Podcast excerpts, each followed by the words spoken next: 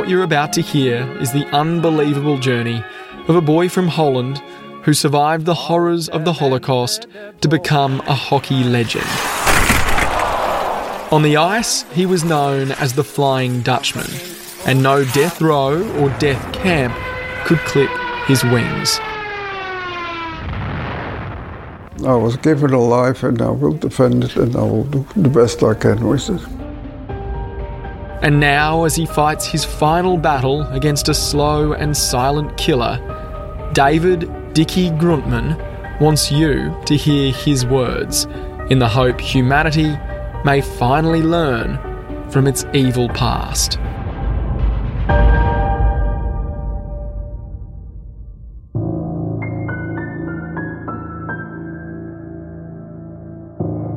They say spoilers ruin a good story.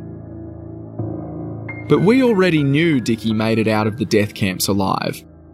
It's how he was able to sit with me all these years later and recall every twist and turn of fate and fortune from his arrest to liberation. So, here's another spoiler while we're at it. Dickie's inspiring tale is far from over, and some of the most unbelievable bits are still to come. I know, it's hard to believe there could be more. I was thinking the same thing as I interviewed the 98 year old. Surely, that's it. There can't be more to tell. But the fading family photos and mementos that lined his Gold Coast living room suggested otherwise. So, let's pick up Dickie's story where we left off, in January 1945. He's been a Nazi prisoner for three years, moved from concentration camp to concentration camp, witnessing more crimes against humanity than most could ever fathom, and none should ever endure. And now, as the Allies close in, and it appears all this suffering may soon be over, in one way or another, Dickie faces one of the most difficult decisions of his young life. On the eve of his evacuation from Auschwitz, a Polish girl named Agnes he'd befriended while working at the factory has employed the help of a German guard to plot Dickie's escape. And he calls me over and he gives me a letter. And I have a note. And it was from Agnes. She said, I talked to Sergeant Worken, which was the name of this German guard. He said, You're being evacuated, as you know. I want you to walk on the last row in the column. And Sergeant Worken will be walking close to you. And he will tell you when to run. And when he said, run, you go, and I'll be behind the column to catch you. And uh, because he wanted me to escape, I had a very big problem. I said, Poles and Russians and, and Germans, I've had all of them. And after all, wherever we go, we go closer to Holland because the Russians were coming. So wherever we go, we be closer. Uh, so I, I, decided not to do it. So she essentially organised. Yeah, she organised my escape. When did you have to make that decision? Was that a split second oh, decision? Just, well, no, a day or so. Right. Yeah. yeah I played with me for They said, oh, I can't, it's, it's too late. I, well, I don't know. Even in those conditions that you were living in? Don't trust. Opting to stay and see rather than run and risk the unknown.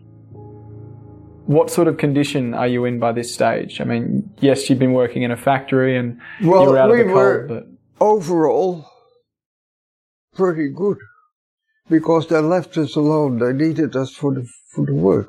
We were, but once we become obsolete or useless to them, they kick you to to kingdom come. But they had work for us. They they needed us. So, on the 23rd of January, hundreds of surviving prisoners were made to walk from Auschwitz to Mauthausen, one of the most notorious Nazi camps. Similar forced evacuations on foot were taking place across the Reich as Soviets and Americans rapidly advanced. These became known as the Death Marches, because so many never reached their destination. When the evacuation came in Auschwitz was the 28th of January 1945. And because we were a lot of tradesmen in our camp, all tradesmen, we didn't have to walk out of the camp. We got a train. And they loaded us in one wagon, about 165 in one wagon, cattle wagon, and took us to, ended up in Mauthausen in Austria. Very bad camp. And there, as we entered, there's like a committee of capos sitting there. And they, as you go in, look pretty healthy, like Co did because we worked in the factory and we could get extra food, so we weren't undernourished. So at that point of time, Co goes in front of me, and uh, one of the guys said, "What?" He had a bit, bit round head, you know. He's a, a strong fella, and he looked he looked pretty solid. And he said, uh, "Are you a, a voorarbeider?" No. Where did you work? He said, "Oh, in St. Dochlewitz in the factory." You for? Yeah, I'm a chief. He said, and they whack him with a baseball bat right in his face, and his jaw is sitting here. Holding his own jaw as far to one side of his face as possible, Dickie tries to explain how deformed the face of his good friend Co now was following the impact of that baseball bat. And he's out cold, and they throw him on the on the bodies. this pile of bodies there. So a few people later, it's my turn, and yeah, yeah, yeah, okay, no, he's all right. So they let me go through. Behind me was another Dutch fella, a small fella, and he got through too. I said, look, Cole is laying there. Let's grab Cole, take him with us. So because all the commotion, they don't know what's going on, who's ringing or what. So we pick Cole up on our arm and we march him out to the barracks with us. And he says, wake up, go, Get a bit of snow on his head and wake up. Oh, oh, oh, oh. He could move. His, jaw was broken. So we were there from 28, 29, 30 of January till the 5th of May, Liberation Day. Now those four months, say, I fed Co in the little hole he had here, took a bit of bread and put it in there. Co said, no, I'm finished. I can't eat, I can't chew. Eat. Shut up, eat. And I said, sure, you can't chew, swallow. And that's how we kept him alive till the liberation. And and they singled him out because he'd talked back or he was Yeah, he said he was a foreigner. He thought he'd get a good job or something, you know. I said, yes. And somehow they whack him in the... But they whack you for nothing. They hang people. There's a whole row of people hanging there. A lifelong bond forged in the face of great adversity. It was Co who taught Dickie how to fool the SS into believing the teenager was a skilled tradesman. An act that spared him from brutal labour out in the elements, a sure death sentence. So, risking his own life to pluck Co's lifeless body from that pile as they entered Mauthausen, and feeding his mate crumbs and water through a severely broken jaw was the least Dickie could do. Especially considering these friends had growing faith freedom was coming. He was obviously very depressed, and we all helped him, and we all tried to keep him smiling or keep up with the situation we had to face. And we, the situation was we practically know it's coming to an end. So, God, we're coming so far, you're not going to give up now. Don't you dare. And, you know, just a pep talk and feed him because he couldn't do it himself. Feed him for three months and take him to work and back. still with his jaw like that. He must have been in some pain. Oh. How hard was that for you to watch a man who had kept you alive? And, and for me, I didn't think about it. It was a natural thing to do. I didn't make a big uh, thing out of it, but I made sure that he got that bed, what he had. I put it in a bit of tea and then soft and put it in the mouth. I swallowed. I don't care if you don't chew it, swallow. And do you remember that moment when when the liberation? Well, it wasn't one moment. because they had learned already, the Allies had learned from Bergen Belsen and so before the, they come to the door, the Germans kill everybody. So they had a different method of liberating those camps. And also the first truck what came to the door of the camp had food and doctors on board. So in the end, we saw less and less SS in the camp. And then there came a message, we can't go out of the camp. But they didn't come in the camp anymore. But we could hear the thunder of the big guns. And we knew the Russians were getting close. And fortunate for us, on the 5th of May 1945, the gates opened. And there was a big American tank standing there with the American soldiers.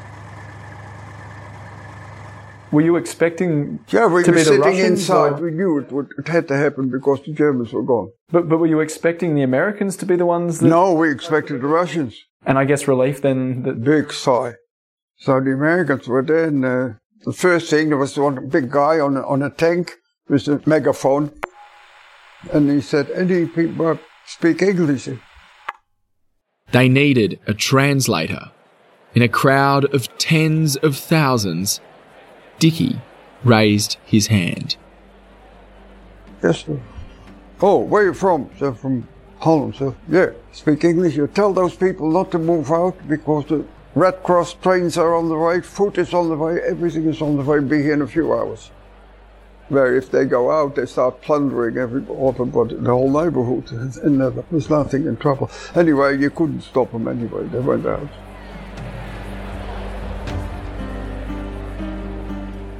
Liberation at last. Tens of thousands of prisoners are pouring from Mauthausen, finally free.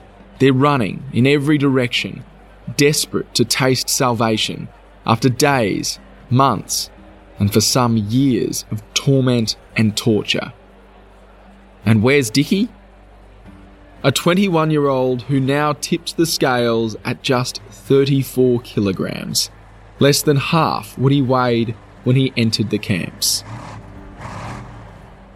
Perched atop an American tank with a megaphone, translating English to Dutch, French, and German, pleading for his fellow free souls to stay put, trying to explain that a train with doctors, nurses, and food is on the way.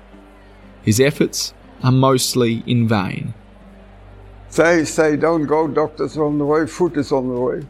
I told the sergeant, I said, look, mate, it doesn't matter if you put a machine gun on, they won't stop. They've been waiting for years to that gate to open, and now they're open, they're out.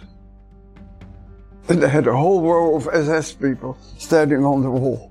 And then when the Poles and the Russians came out, they went straight into the kill 'em all. And the sergeant said, tell them not to do that. To tell them, said, look, you've got 60,000 people locked up here. They're all very furious and, and angry. In your darkest days in that camp, did you ever imagine that that, that moment would come? Did, did you have hope all the way through that that was going to Yes, happen? yes. I had a conviction that after I knew the Americans were in the war, I said, oh, they won't, no, nobody can stop us. And that decision to throw your hand up and to offer your services to, to translate Yeah, oh yeah. for the Americans. Yeah, well, that took me to the office of the, uh, now it's the CIA, but in those days it was the CIS, Counterintelligence Services. And I sit in an office and I had to translate from French to German, German to English and all that, you know. Busy all day. So this is after the liberation. Straight after I walked out of the camp, and the same night I was already in the office with, uh, uh, with the American officers. And there he saw my hole in my neck and my foot and my leg, and straight away went on the phone, you know. And um, a doctor came. He said, "Drop your pants." He said, "I beg your pardon." He said, "Drop your pants. I've got to give you injections." So, what is injection? Pen? I said, "Pen what?" Never heard of all those things. Anyway, he gave me a shot of penicillin and- and he gave me the box of biscuits. He said, don't eat anything else. No milk, no nothing. Water. And I'll see you tomorrow, you get another shot. And in four days it was gone. Why only eat the biscuits? I mean, it, you must have been starving. The boys, we have been so badly undernourished that your body can't handle, certainly. The normal food is too heavy, too greasy. But the American soldiers thought they were doing well and giving their rations to the prisoners in the streets, you know. And uh, they drink the tins of condensed milk and, oh, and the fruit salads they have, that goes straight through you. Get, they die in the street, dysentery. After all of that, all of all of that, you can survive Yeah. through death camps, and the dysentery is what gets you. yeah. A lot of people died after the war. But Dickie the translator would live and be looked after. The Americans had set up base in the nearby Austrian town of Linz and gave Dickie a job and a place to stay. A beautiful villa that's previous resident had been a high ranking Nazi who'd moved in during German occupation. You were the translator. What, what did a day look like, and where uh, were you living? Yeah, there was a lot of French army prisoners of war in those camps there. General staff was there. Beautiful. Lots of officers. They were interrogated by the Americans. So it from French to English and there were Germans too, from German to English and typed it all up what I translated and so. It was a good job. when you turned up, you didn't even have a pair of shoes to begin with. The front line in that area was the army of General Patton. Nobody under six foot. They got special names, those troops. Consequently, their shoes are that big too. They don't fit me. So I said to him, look, I got no shoes. He said, oh, we'll fix that. So he said, come on, we go shopping. Follow me. So he stops in front of a shoe shop. Nobody answered the door, so he bangs the door in. He said, sit down and get a pair of shoes. So we fitted a few pairs. He said, take them. Wow. the Wild West.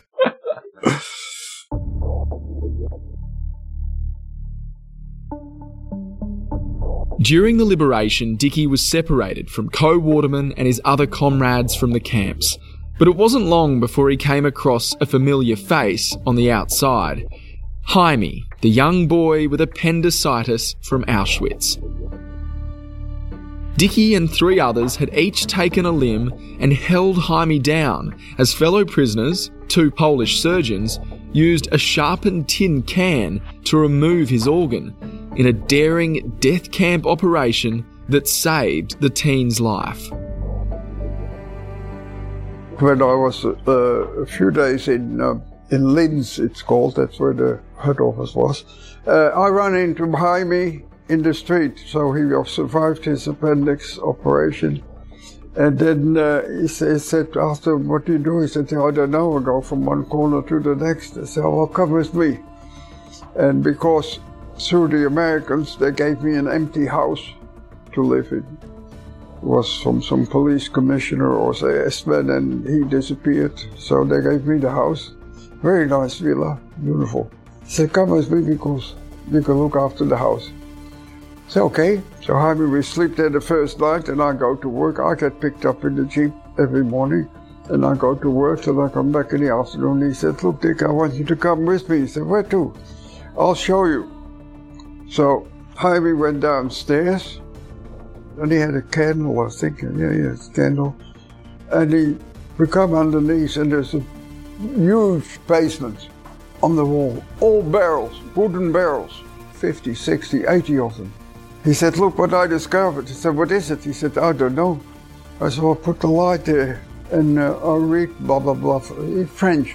I said, oh. He said, well, go get a big a hammer or something and, and a couple of knives or a screwdriver, what you can find upstairs in the kitchen. So he could make and I thought, knock a hole in.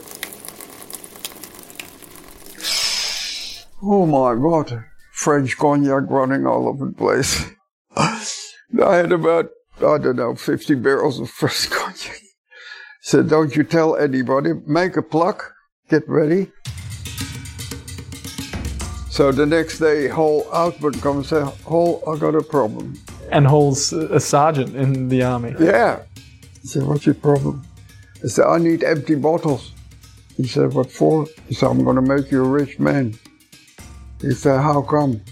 So I told him, I said, come downstairs. And I showed him the cognac I, I discovered. He said, geez. He said, now, don't tell anybody. Just collect bottles. So Jaime had a job cleaning the bottles, making from paper whatever a plug, and then he was all day pumping hole took the bottles, you know, and sell them for what you get, and then bring the empties back. So there was a roaring business we had. you were there six weeks, and you, you Six weeks, yeah. an entrepreneur. yeah, it was a pure accident, pure accident. You've gone from living in squalid conditions Oh, in yeah. these death camps, horrible conditions that no one can imagine, No. to living in a beautiful villa in Yeah, Austria beautiful. Oh, with we had beautiful bedrooms and everything's gorgeous. The view over the Danube. and then we found all that money. what, what? How much did you make? Well, I don't know. I split it up three ways with us. With the, but I went home, I thinking about close to thirty thousand dollars. It's not a bad innings for six weeks. No, I had a I had a shoulder that's full of dollars. Incredible. And Jaime as well. I mean, Yeah, he stayed. He said, "Stay there, shut up, and just go on with the Americans. Sell all the cognac there is. It's all yours. I'll go home." and you must, I guess, owe a lot of this to the relationship that you built with the American soldiers, the, the yeah, captain. well, we, we were very good with the Americans. They were very good with us. They really couldn't do enough for us. Translating by day and bootlegging by night for six weeks. And it got to the stage that you'd been working for the Americans and they offered you a way out. Yeah, they offered me to stay in the army and get repatriated to America and receive official script money, army money, and all that. I said, "No, no, no. I got family. I got, I got to go home." How did you end up getting home? After talking to Milton, he realized that my only object in life is to get home as quick as possible. So one day, I think it was June, six, eight weeks after I started work there, he said, Look, Dick, I can get you a lift to Paris. Will that help? I said, Yeah, sure. Put me on it. He said, Okay, next Tuesday I'll take you to Vienna and put you on the plane. Mr. French. So that day came and Milton took me to the airport. We said goodbye and uh, keep in touch. And uh, went on the plane and I arrived in Paris. How did you get on that flight? Well, they were being repatriated. right. They were prisoners, like innocent, but they were French officers, so they were repatriated to Paris. Anyway, we, we land and we come out of the plane. And there's an army band, and they, start playing the national anthem, French national anthem. Anyway, they take us to the hotel, and we each get a nurse on our arm. I said, I'm not a French officer. Said, Doesn't matter. She said, Just all right. Anyway, we go to the hotel, take your clothes off. Doctor comes with a spray, DDT everywhere, looking in your hair for lice. And I'm sitting there with that nurse. And the doctors are finished. He said, Wait here. And she goes, comes back with a whole pile of clothes. So I go through them with a shirt, pants, army stuff, you know. Very nice, but clean, and it fit beautiful. So now come with me downstairs. So we go downstairs, and there's all tables, there's French off- officials. And uh, I see them all going in the queue. She said, You go in the queue and follow this pepper. And then I see they're getting money. I said, I'm not French, I'm Dutch. I don't belong here. He said, Don't worry. So go to Cuba, they give me 20,000 francs. Thank you very much. In the pocket. 20,000 francs to add to the tens of thousands he'd made bootlegging cognac with Jaime, Dickie was finally a free man in France with a bag full of cash. After such an ordeal, most people would now be ready to rest and properly recover. But if you've been listening to this story from the beginning, you'd know Dickie isn't built like most people.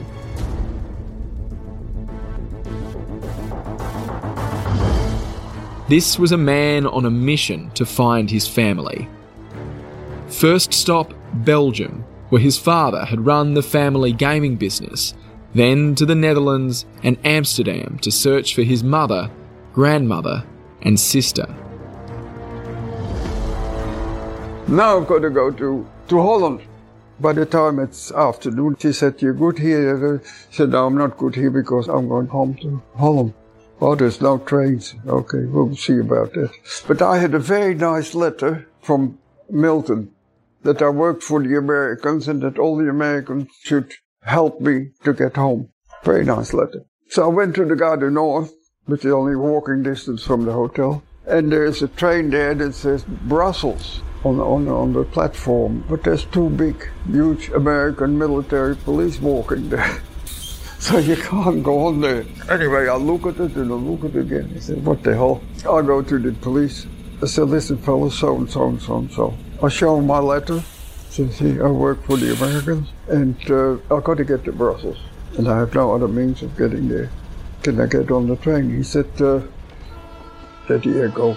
He turned his back, he said, go. So I went on the train, and all military train, all Americans, you know. And uh, I ended up in Brussels the next morning. You were still dressed in your French. Yeah, I still had my French. your French uniform. Khaki, khaki, and my bag full of money. After what you'd been through, it seems like you didn't stop. You no. worked, you worked, you worked, and then you got on a flight and you ended up in France. Yeah. You're given a uniform, you're given this money, and yeah. You went straight to the train station. I mean, you must have been exhausted. like, well, energy was nothing. You only had one thing in your whole head. Go to home. How do I get home? So to continue that, at the station in Brussels, there's a Dutch military office. So I go to the say hello, so hello, hello. You know Captain Loopout? I ask. He said, yeah, sure, he's in charge here. I said, where is he? He said, home in bed. It was six o'clock in the morning. Oh, yeah. Said, well, can you give him a ring? He said, I wouldn't dare to do that. I said, well, you give me his number. Why? I said, I'm going to ring him because he's my cousin. And I just come out of Poland for, after four years and he, he has to come here and pick me up. Oh, has he? Yeah. Anyway, reluctantly, he gave me the phone number and I ringed him. I said, Maurice? Yeah. Oh, Dickie here. Who? What? And then he goes, oh, stay there. I'm coming. so he came and then, uh, you know, he took me home. And This was the first family member you'd seen? First relative, far relative. So then I go to, to Antwerp because that's where my father lived and, and, the business was. And I go to the business and it's flourishing. It's busy like hell, working, everything. So I go to my father's partner, I call him. I say, oh, you're back. Okay. How much money do you need? So anything. I'll take anything. So give me 100,000 francs on top of that. the back of money. And then he said, I want to go to Amsterdam quickly. How do I get there? Can you get me a car or something? He says, yeah. Holland is closed. Why? Because there's cholera. Cholera. Oh, all closed. Nobody can get into Holland. So, but I'm going to go in. He said, you can't. So, watch me. So I went to the shop and bought a nice push bike with four bags, two in the front, two in the back. I went to the supermarket, loaded the bags up full with food, tins, you know, Campbell soup and this soup and that, and vegetables. You couldn't lift the thing anymore. Anyways, I'm going to Holland. So I go on the train in Antwerp to the border because train doesn't go into Holland. So I take my bag off and my bike off and start biking. So after maybe hour and a half, I'm way in Holland already because of all the backways. No, no water. And there's a big river going to the southern province, the Rhine, and that has two big bridges over it, where one for trains and one for the traffic, and the both lanes, the Germans made sure they go in the water before they left. So there's no transport. I said, gee, how do I get across this? It looks like an ocean so big. And uh, anyway, there's two soldiers walking down the road. There's, oh, Canadian military police. I said, oh, hello, boys. Hello. Where are you from? So, so and so. And start talking, told story about it. And I have to get over the river. Yes, and I start talking ice hockey, you know, all the players from Toronto and all that, and they, they oh, gee, you're good. Anyway, one of them said, wait a minute, and he had a box, he got on the phone, he talked, yep, yep, yep, yep, yep, yep. He comes to me, he said, stay here with us because the lieutenant is coming. Oh, no, soon enough in the distance, a little boat comes with the lieutenant and another sergeant. He said, Where's that hockey playing Dutchman? He said, Here. Anyway, we started talking, talking, and he said to the we put his bike in, in the boat. And he takes me across the river. So cholera couldn't stop you. Bombed bridges couldn't No, stop you. no. Again, the fact that you were able to essentially chat up these Yeah. Canadians really was what managed to get you across that Yeah. body of water. And then I started riding the bike again, and I ended up in Rotterdam, and there I collapsed. I wake up, and I'm laying on the couch like that. Oh, oh, where am I? What happened? Lady said, calm down, take it easy. She said, where am I? She said, oh, you're in my house, and you collapsed on the footpath here. So we took it. Where's my bike? Where's, yeah, the bike is inside. It's in the hallway. He said, we look after everything. Nobody touches anything. And the old lady pulled me. So I had a shower and a shave and she made me some. Then I gave her half a dozen tins of coffee and, and goodies, you know. Then I'm back on the way to uh, Amsterdam on the bike. So you collapsed probably from exhaustion, 36 kilos. and then you got back on your bike and kept yeah, going, back on the bike. and you finally made it home. Yeah. Back to Amsterdam, the city where Dickie was born and raised, where this Dutchman learned to fly on the ice and last saw his loved ones alive. By plane, train, bicycle, and boat, with barely a moment's break, he'd made it from Austria to France, Belgium to the Netherlands. Nothing could stop Dickie in his pursuit for home. And once he'd made it, Dickie reached out to Tante Truus, an old family friend and leader of the Dutch resistance. If anyone was to know if any of his relatives had managed to survive all this time, it would be her. After holding on to hope through the harshest of realities, this was the moment Dickie had been waiting for. And they said, yes, we brought your mother there and there, but it's three years ago. I don't know if she's still alive. And I said, well, we have to go. She said, you can't go. There's no trains. There's no way you get there. I said, yes, there is. I got a pushbike outside. They said, what's more, Henry, you come with me. You sit on the back. And I pedaled all the way to Haarlem the next day. And she knew where they were and they were there. And she said, I'll go first to make sure that she doesn't get a shock or so. And they were still there. And my grandmother and my mother in the attic upstairs, they were still sitting there. And they were very happy to see me. And you to see them, I'm Oh, sure. that was amazing. Yeah, that was the end of the war. After all that effort, It was a big effort. Reunited at last, 30 kilometres from their old Amsterdam home, his mother Rosetta and grandmother Dina had been hiding in a Haarlem attic for three years. Rosetta used her dressmaking skills to keep the entire household alive, trading clothes she would make for food. can you still remember the look on your mother and grandmother's face? Oh, they were crying, of course. They were speechless, absolutely out of their world. That was amazing. But more family members were still missing. The main thing, we left on the radio at night. Got to be listening. And what were you listening for? From the Red Cross, the names. Father, sister, brother-in-law. So every night, Every night. It was on for, for a year, I think. the Red Cross. Yeah, they read out the names and they give the addresses where they are. They found them in Russia, in Poland, in Lithuania, everywhere. Because people, when they were in the camps and the camps opened, they walked anywhere. The survivors, they started walking and worked themselves home. But then in the big cities, they go to your own countries. Red Cross, you see, they look after you. Then one night, he did recognise a name. Andre Vandenberg, one of the friends he'd been arrested with on the train all those years ago. The same boy whose father had bribed the German guards to spare them all a death sentence and instead have them sent to concentration camps. Yeah, Andre from the bird. Yeah, yeah. I picked him up from there. I went to his parents, and I got a car from the underground, and uh, we went in the car. I see him. Stayed with him for a week, and he passed away. He was too far gone.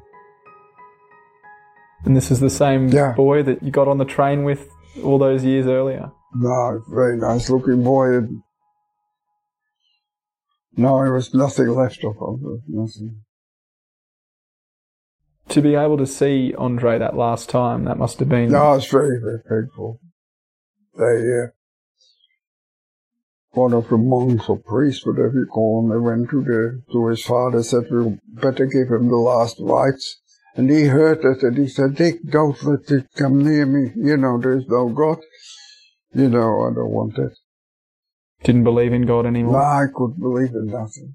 You see what people can do to other people, you don't say there's no God. It's as simple as that.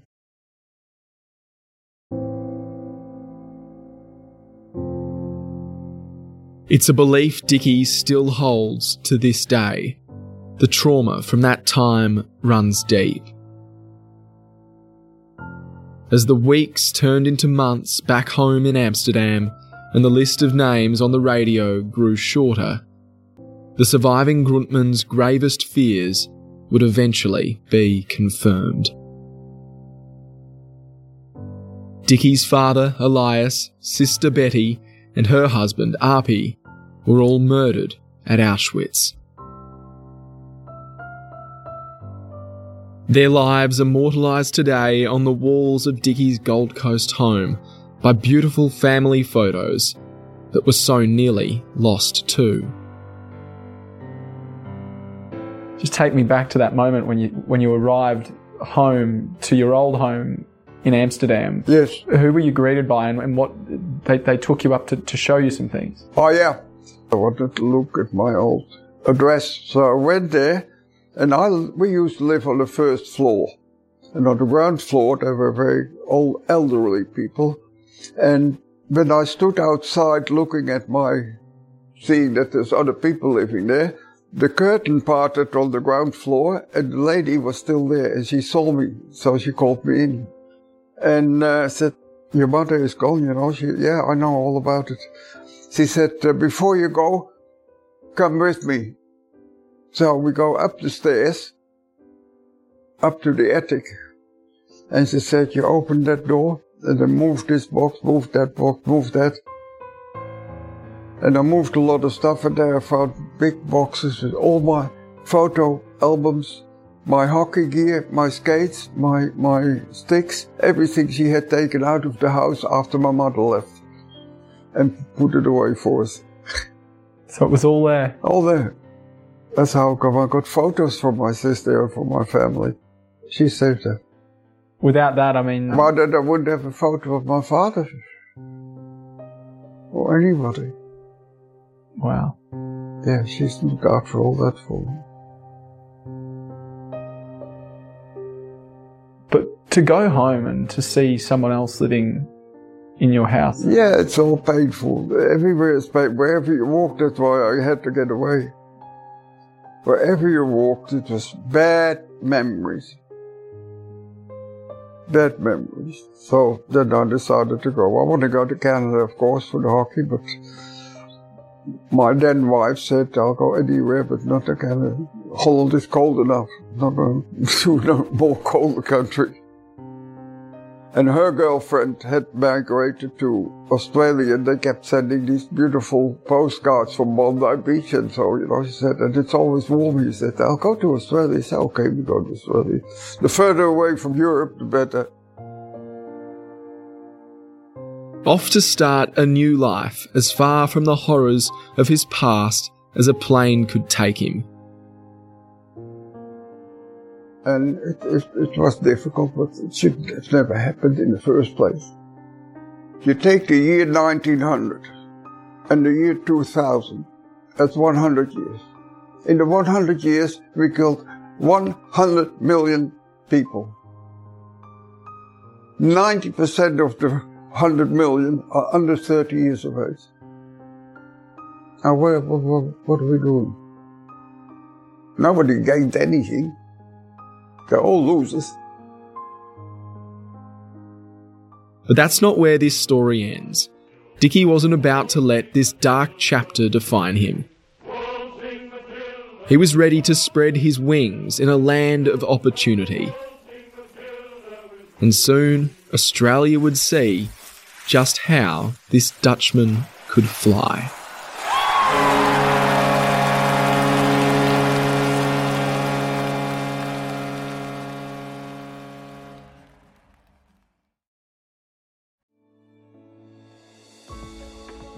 Thanks for listening to the Flying Dutchman podcast. Before you go, Dickie and I have a big favour to ask. As you've heard, David Dickie Groenteman has a remarkable life story that has captivated humans across the world. This entirely self funded project has been downloaded more than 30,000 times by people from more than 35 countries. Since the podcast launched, there have been resounding calls from listeners for this series to be turned into a documentary. Now, with your help, we plan to make it happen. At almost 100 years old, Dickie will be making his final journey back to Amsterdam, the city where he was born, to celebrate this milestone birthday in June. But this is about more than just a celebration. It's about capturing the story of a survivor and sharing his wisdom with the world. To donate to our cause, head to storiestold.com.au or follow the link in our show notes.